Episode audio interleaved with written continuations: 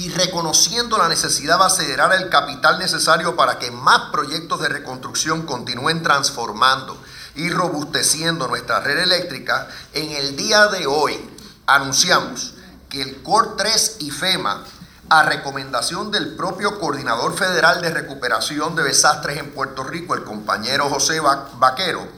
aquí presente, han incluido a la Autoridad de Energía Eléctrica y Luma en el programa piloto Working Capital Advance, es decir, el adelanto de capital de trabajo. Lo mismo que estamos haciendo con los municipios, ahora se va a hacer eh, con eh, la Autoridad de Energía Eléctrica y Luma.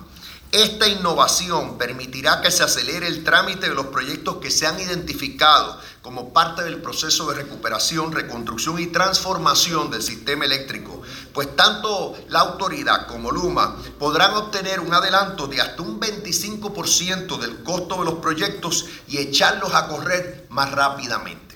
Eh, bajo este programa de adelanto de capital de trabajo, ya se han atendido las primeras tres solicitudes presentadas recientemente por la autoridad y ya se desembolsaron 1.7 millones de dólares. Y eso es solo el comienzo. El pasado mes de junio, FEMA aprobó un proyecto de aproximadamente 600 millones para la compra de equipos y materiales que serán utilizados en las obras de reconstrucción de la red eléctrica, el cual dará paso al desembolso del 25%, o sea, o, sea 150 millones de dólares, en un término de entre 7 a 10 días a partir de que sea sometida la solicitud para el adelanto de fondos.